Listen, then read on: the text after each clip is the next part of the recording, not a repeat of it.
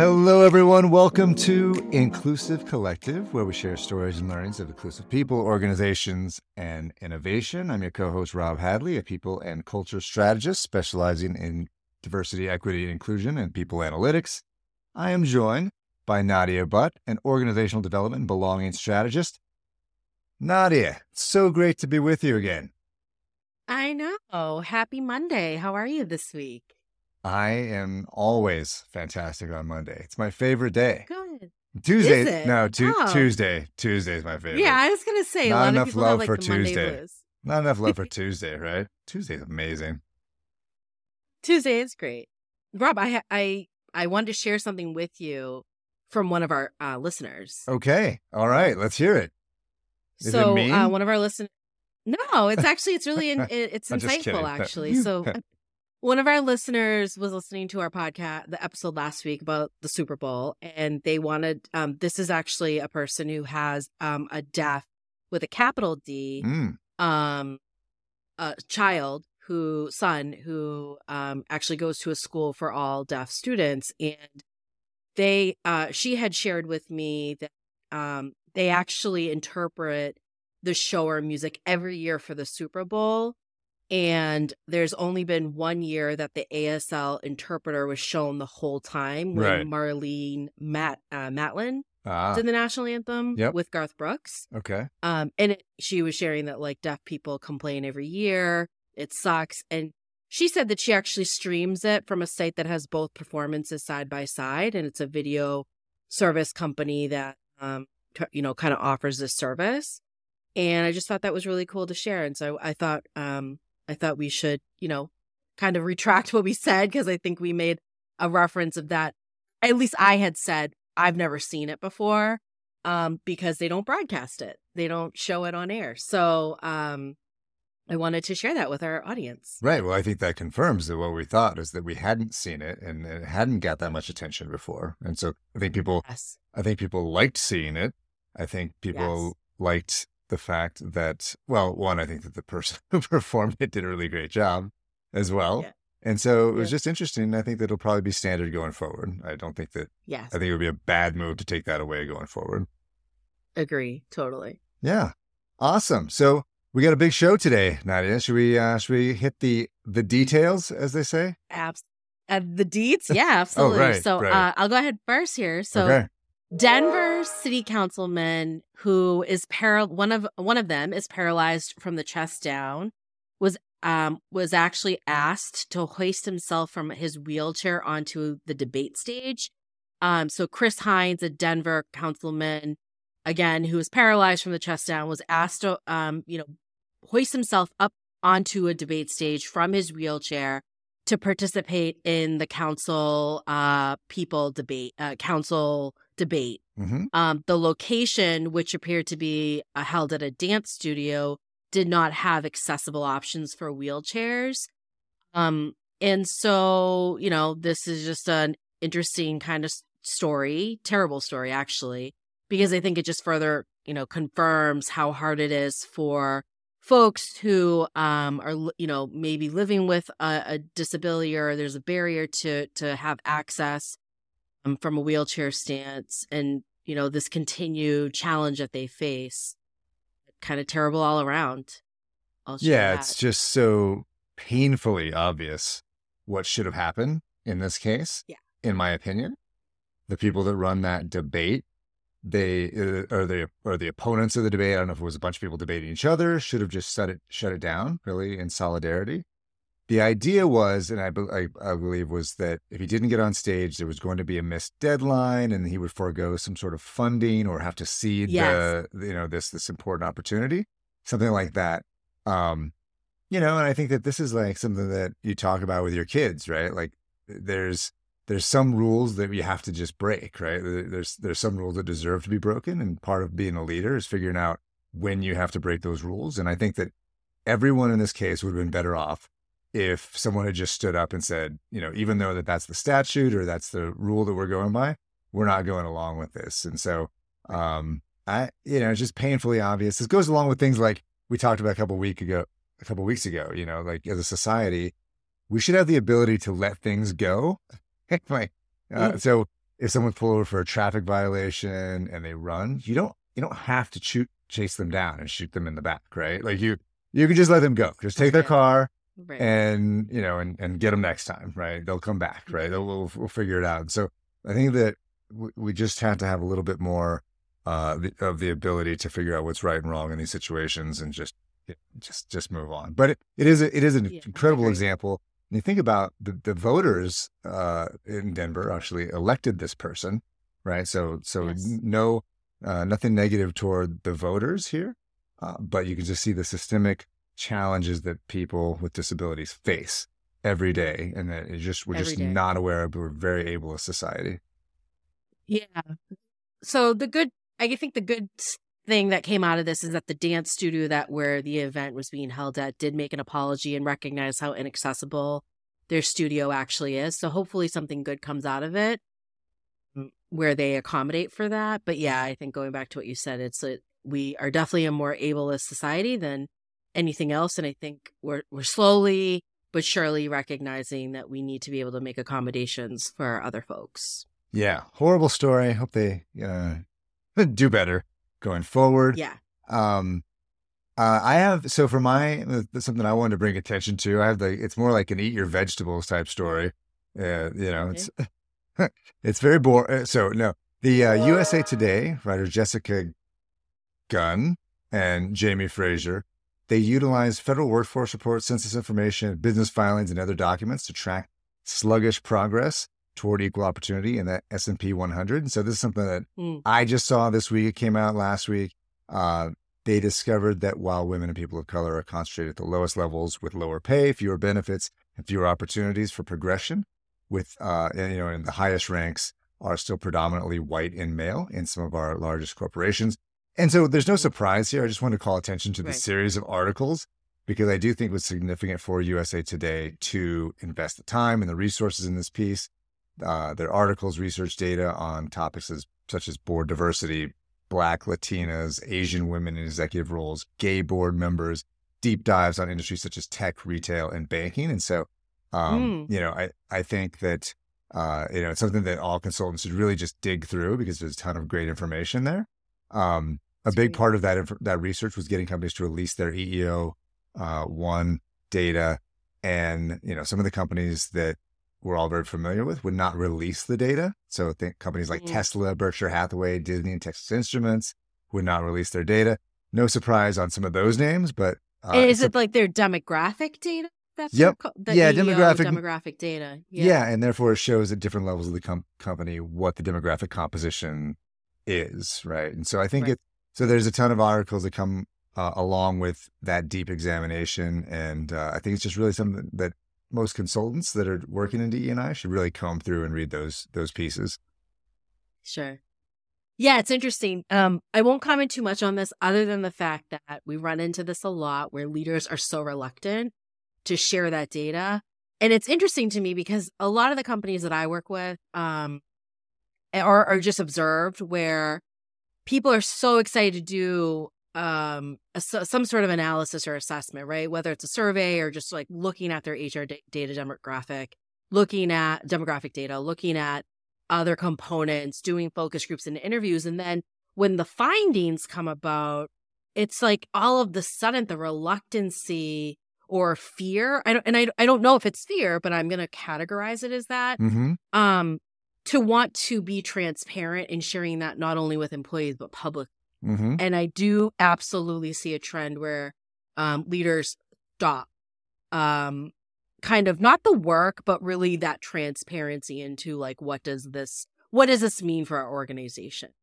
Um, and so it's interesting because I, I think there's components of like leading with humility being transparent, building kind of the foundation of trust to say like we're continuously improving, we are continuously looking to get better. Um, we could probably do a whole episode on this. So really great insight. Yeah, and I think yeah, well, I think that you know oftentimes, and so you're you're laying out a situation where they actually do the data work and don't and are reluctant to share and be transparent about it. A lot of times they don't even want to know the answer because if they know the answer, then then uh, sometimes, you know, I've been in situations where we do the work, but then we're not allowed to present it to certain levels of, of executives because once mm. they know the outcome, they're now Yeah. now they are liable to fix it, right? And so uh, yeah, so like, there's held different levels right? of the of of of the reluctance or reticence to be transparent with with this data. And so um, even even you know, and within this group, the Walgreens boots did not report, right? Which is that's surprising Mhm. because they're run by Rosalind Brewer. She's the only black woman running a Fortune 500 company. So I'm not sure what their what their reason is there. Um, but then there's also this this uh, this quote in one of the pieces from the director of Howard University Center for Professional uh, Success in Washington D.C., saying that students at Howard want to know more about the companies that they may join. And I think that goes beyond students at HBCUs, right? I think that a lot of Yeah, young people, sure. a lot of people that are looking for roles and careers and companies, and certainly those that are younger, want to know what kind of companies that they're that they're joining, that they take this seriously, and that they are transparent, right? So if you're not transparent about something like this, you're not going to be transparent with, with about a lot of things, and so therefore, Yeah, I think it's a really important thing. Um, really, so uh, uh, you know, very very happy to see this work being done by USA Today. That's great. Thank you for sharing that, Rob. Um, well, that's it for the deets. We will be right back with our guest, Saadia Khan.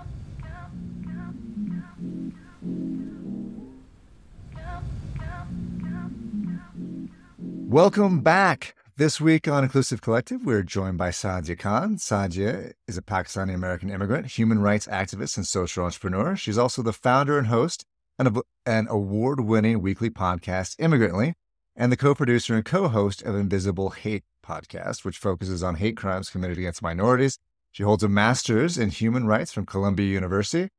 Saadia has worked with UN Women and other UN entities at a small civil society organization focused on women's rights. She's also a board member of Hearts and Homes for Refugees. In addition, she writes for publications including Brown Girl Magazine, Yes Magazine, Medium, and the Globe Post. Saadia, we're so excited for you to join us on Inclusive Collective, and it's a pleasure to meet you. I am so excited to be here, Rob and Nadia. Thank you for having me. Thanks for joining us, Saadia. I've been I've been really looking forward to meeting you and hearing more about the work that you do. Um, I'll just dive in. So you started your podcast Immigrantly during the pandemic and now have interviewed and heard from over like 200 immigrants, I believe, um, about, you know, their stories. And we did an entire season on diversity, equity, inclusion in the startup and venture capital world. And one of the themes that emerged for us was many of the founders we interviewed were either immigrants themselves or, the, you know, children of, of immigrants. And you yourself are an immigrant, an entrepreneur. Um, what do you think about the immigrant experience, um, what that lends itself to entrepreneurship?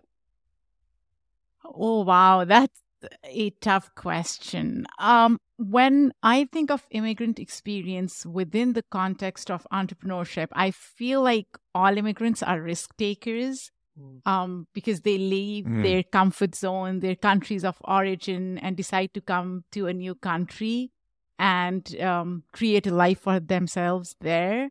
And that's why entrepreneurship, in a way, feels like is intrinsic part of who they are and how they view the world. So for me, I, I can talk to my experiences as an immigrant.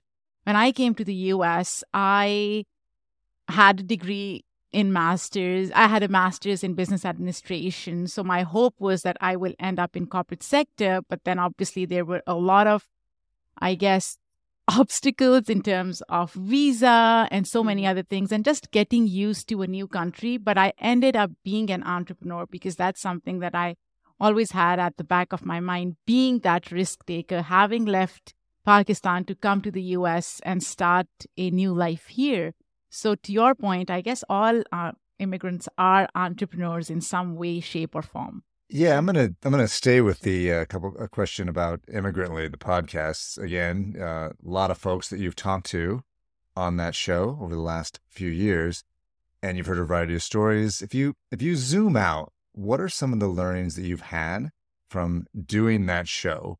Um, what you know, what are the what are the broader themes that have emerged or things that you've learned and the things that as you you know people tell you ask you what you know what are your biggest takeaways from doing the show over the last few years what what are those takeaways for you So, first, I don't interview immigrants only. I interview Hmm. kids of immigrants, so second gen.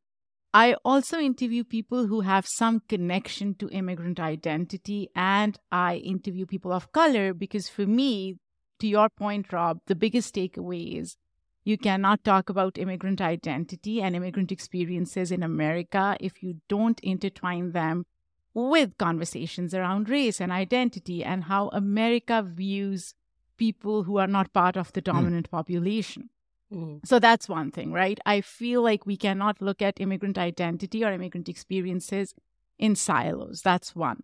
The other thing that I've learned is that for the longest time, and especially in mainstream media, immigrants are portrayed as a monolith group, right? Mm. all immigrants have same experiences and sometimes while there is focus on trauma that immigrants go through there is less focus on privileges that a lot of immigrants have or accrue to certain immigrants so everybody's Mhm. journey is different when i came to the us i consider myself as a privileged immigrant because i came here for college i had means to apply and get visa and get a ticket from Pakistan to the US to travel. Not all immigrants can afford those luxuries, right? So Mm. first we have to parse out what immigrant identity means, what kind of journeys different immigrants embark on, from undocumented immigrants to working class immigrants to professional immigrants, and not Mm. all of them are similar. Something else that I noticed is that immigrants and second gen kids of immigrants have very different views of American identity, while immigrants consider themselves most of the time as outsiders, insiders. That's what I do. I see myself as an outsider as well as an insider, and I'm pretty comfortable with that.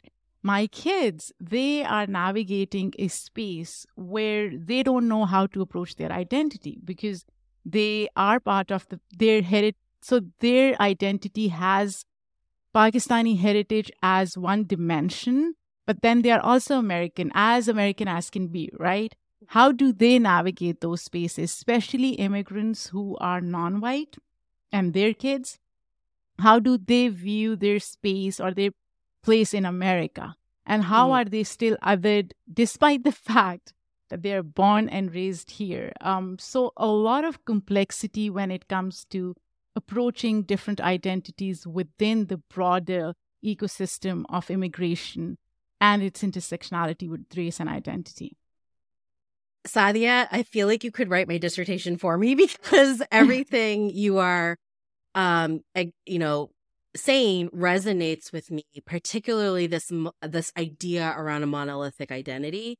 Um, my dissertation is focused on, um, so I'm doing research focused on the Muslim identity, per, uh, Muslim professionals in the U.S. workplace, and what I'm coming to recognize is that there is not one monolithic identity, right? There's folks from various um, ethnicities, genders, locations, um, and then even when you go into the sects of um, Islam, folks that identify as different, you know, kind of, and even the level of practice. And there's just so it's so complex.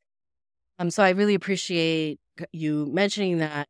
Share. So you're speaking to a lot of my own particular experience, which is interesting. Um, we recently had a guest on our podcast. Her um her name was Nadia Alam. We talked about her research that she was doing and observations where um immigrants are being overlooked um in diver kind of in the diversity, equity, and inclusion efforts within the workplace. Um, particularly she comes from the biotech space. And so I'm just curious and so sort of, you know, you're kind of data collecting as well because you're speaking to so many um folks whether they're immigrants or second first gen second gen like you had mentioned um what are what do you think organizations and leaders can can do to be more inclusive of the population of maybe first gen immigrants Wow, Nadia, that's a great question. And I have so many thoughts. And I will go back to my immigrant identity because I think that's that's a good place to start, right? So as an immigrant, as all of you can tell, I have an accent. I have certain mannerism that maybe people born here don't have. Hmm. Um, I look at America differently. Now, for any organization to be more inclusive uh, within its workplace, it has to make people who come from different ethnicities, backgrounds, accents, mannerism, Right. languages to make them comfortable beyond the performative allyship that we see happening all the time, right? So, Hmm. beyond adaptations of your logos and brands and celebrating people within certain time frames, for instance, and this is not specific to immigrants, but Black History Month, Pride Month, API Month, beyond that, creating a safe space for people like me and others to express themselves and to bring themselves in its entirety to wherever they are, wholly and fully, and be unapologetic about who we are. If I am in workplace and if I feel uncomfortable because I have an accent, then the organization is certainly doing something wrong, right? Right. Um, and being intentional about people's identities and how they integrate with their work. Mhm. So Mhm. that's what I think organizations can do be have more tangible plan in place um, to make sure that people who come from different backgrounds and identities feel comfortable and have that sense of belonging in workplace. Absolutely. That's great. Similarly, Saadia, I, you also work with uh, refugees, and I'm just wondering, i you know, based on some of your experience uh, there, what are some of the things that you see in terms of challenges for refugees in in entering the workplace or or, or um, uh, you know, and having access to employment opportunities? So, Rob, in terms of working with refugees, I used to work on asylum cases at Human Rights First as a consultant. And then through HHR, I also work with refugees.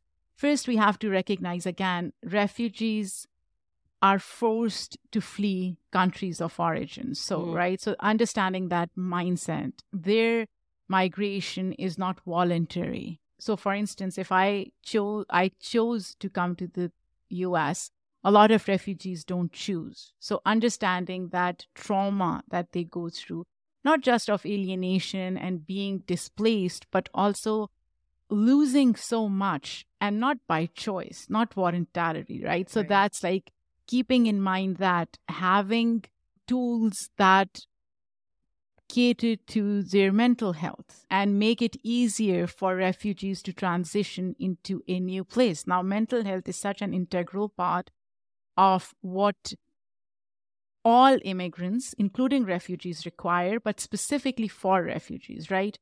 Um, then overcoming language barriers. A lot of times when refugees are forced to flee persecution or war or conflict, they don't have the tools. They are not prepared to settle in a new country. So, giving them tools from language, overcoming language barriers, giving them access to knowing new language, how can they integrate into the society? And I will emphasize on integration rather than assimilation because it's Mm. extremely important for everyone to understand that all of us, whether refugees or voluntary immigrants, we want to keep part of our identities. We want to celebrate them. We want to own them. So for me, being an American means that that's just one part of my identity and not fully me.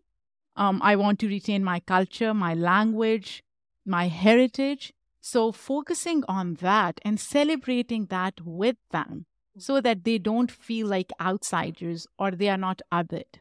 Right. Or losing kind of their traditions and customs Right, and culture from right. their home country for sure.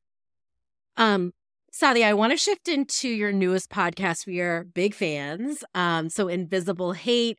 Um, so this is a podcast about actual um, crimes that occur mostly within the US.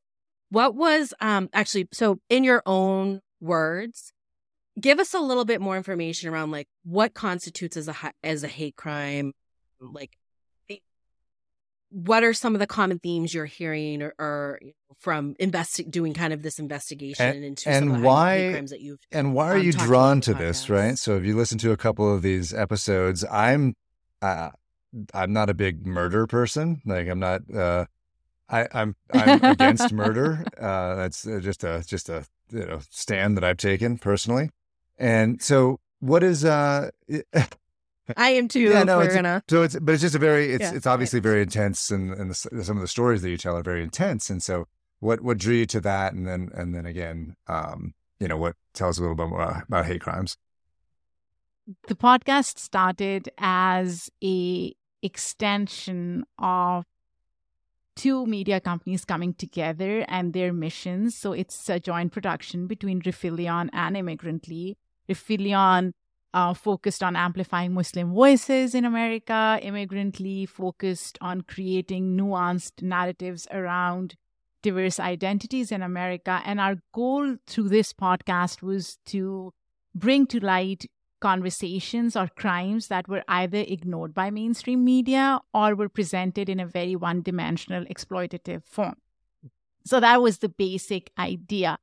I am a huge true crime podcast listeners okay. listeners so please don't judge me on that no uh, judgment uh, and i do have a few favorites but to be honest what i felt was despite the fact i enjoy listening to true crime i felt there was this commercialized exploitative factor that i just felt needed to be corrected and i think invisible hate is an answer to that it's a course correct kind of thing for um, mainstream true crime genre. So that's how we came about.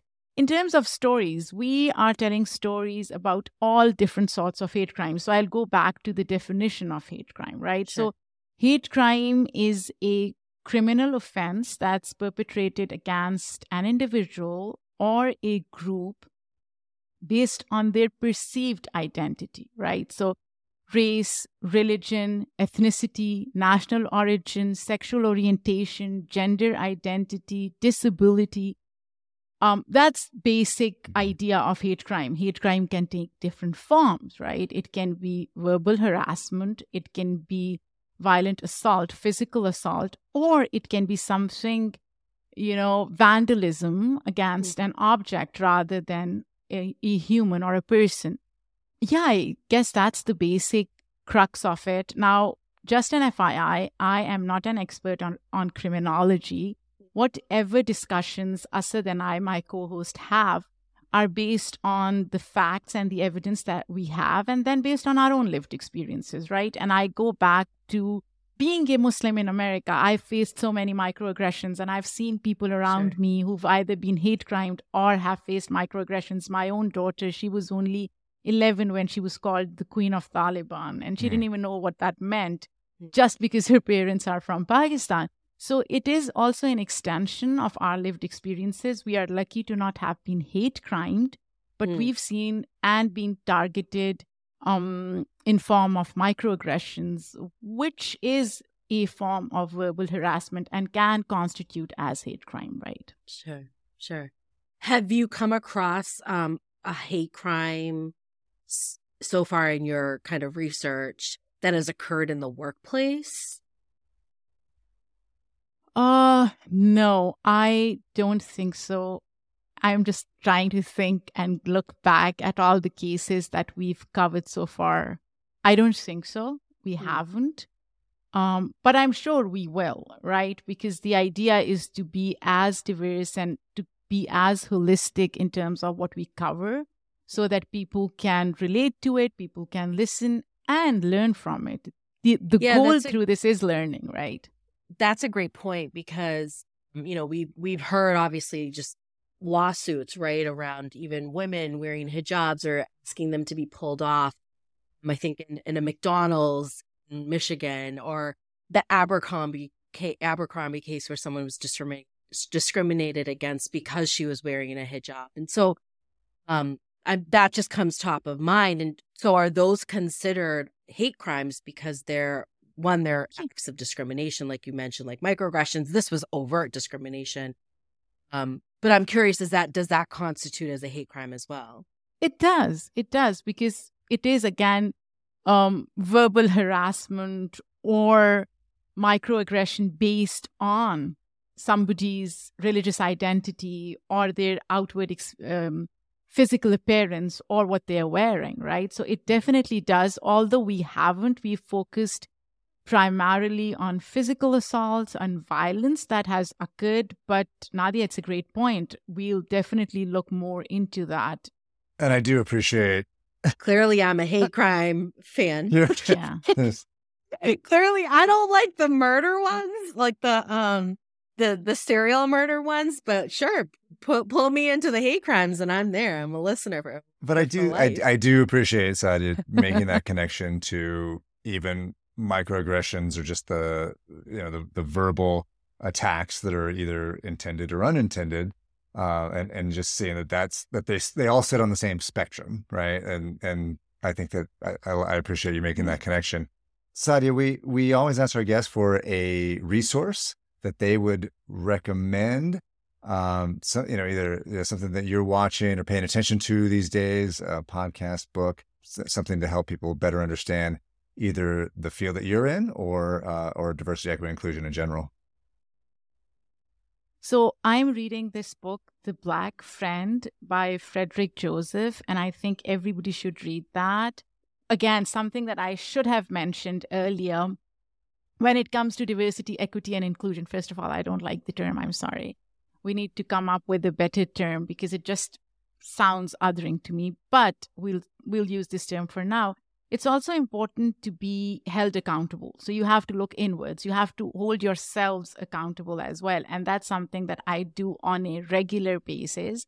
And being an immigrant, I wasn't and still am not familiar with American mm. history when it comes to history of enslavement, history of genocide. And that's what I'm doing. I'm trying to learn more and become more intentional of how I approach these issues and questions. So I am reading this book by Frederick Joseph, and I think everybody else should read. And again, find a book, find a podcast. Listen to King of the World. That's one of the podcasts that I am a huge fan of that chronicles coming of age journey of a Muslim American kid post 9 11. It's an important series that oftentimes is overlooked, but you should listen to it. It's fun, it's introspective, and it's true. Love that. Um, and folks, definitely take a listen to um, Saadia's podcasts, Immigrantly um, and Invisible Hate. Saadia Khan, thank you so much for joining us on Inclusive Collective this week. Folks, stay tuned. We will be right back with our calm reflections and raves and rants.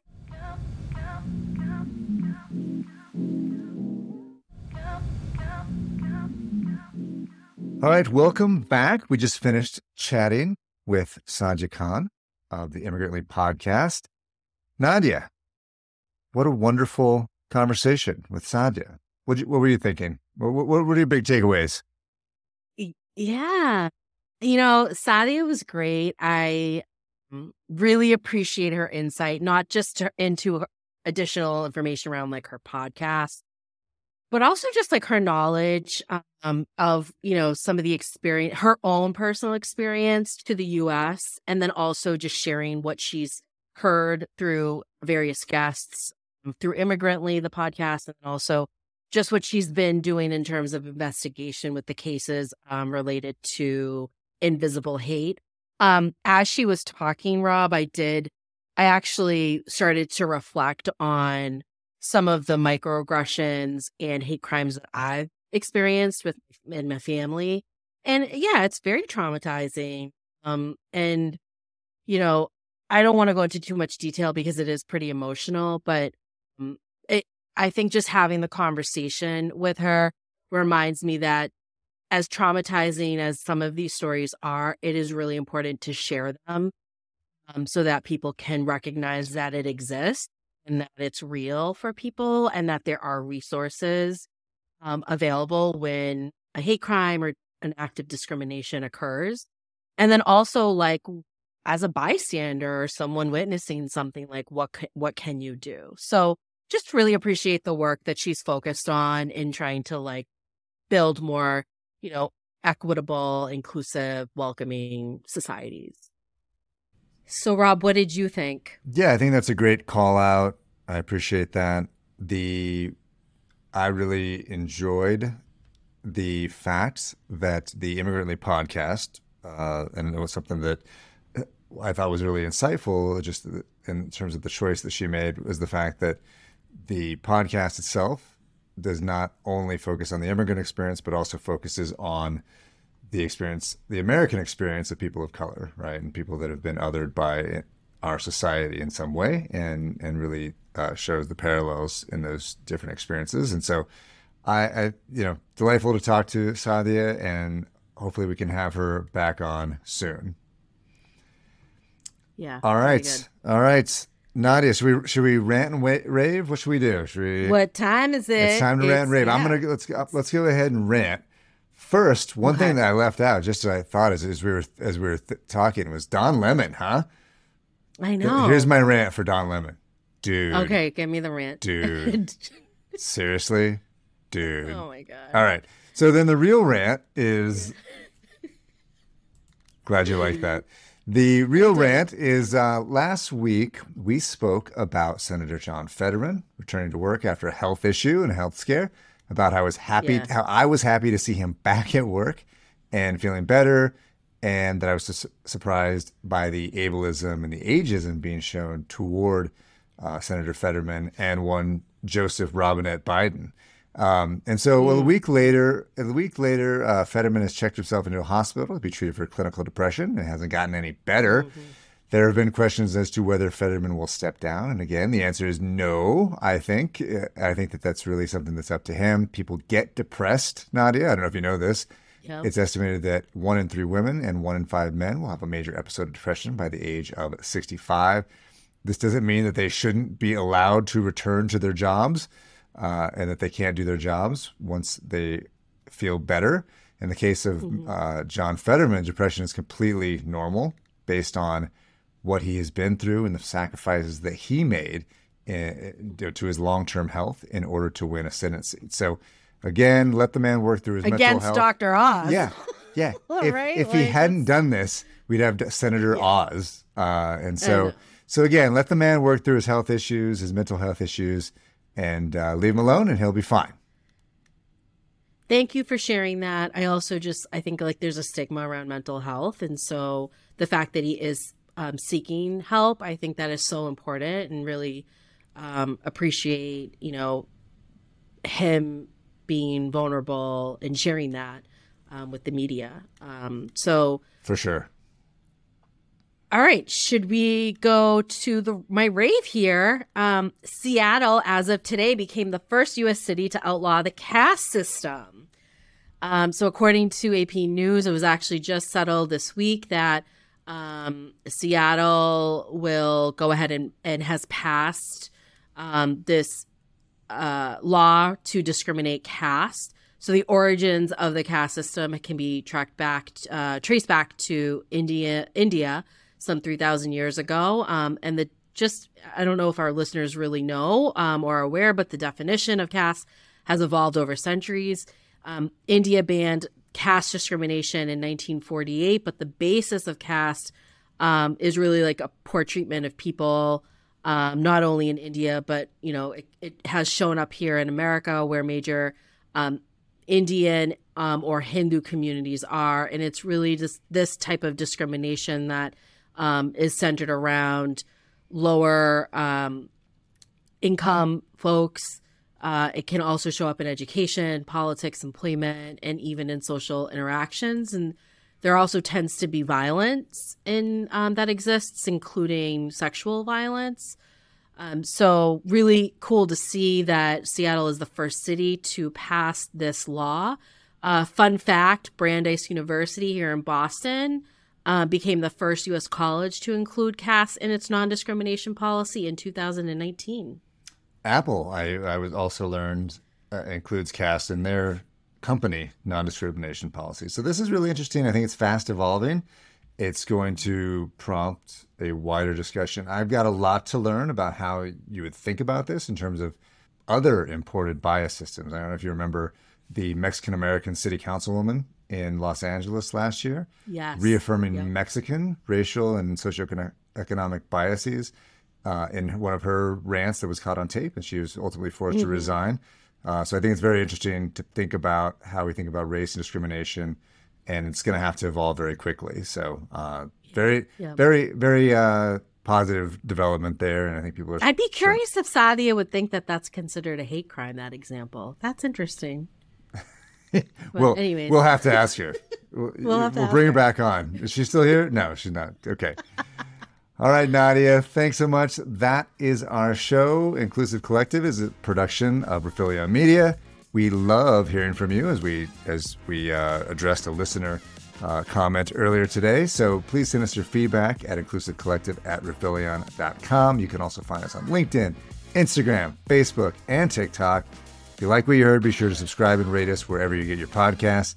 If you want to get in touch with either of us for consulting, check out Nadia at nasconsultants.com and Rob at tecanoconsulting.com. Thanks again to our guest, Saadia Khan. We'll be back with you all next week. Be well.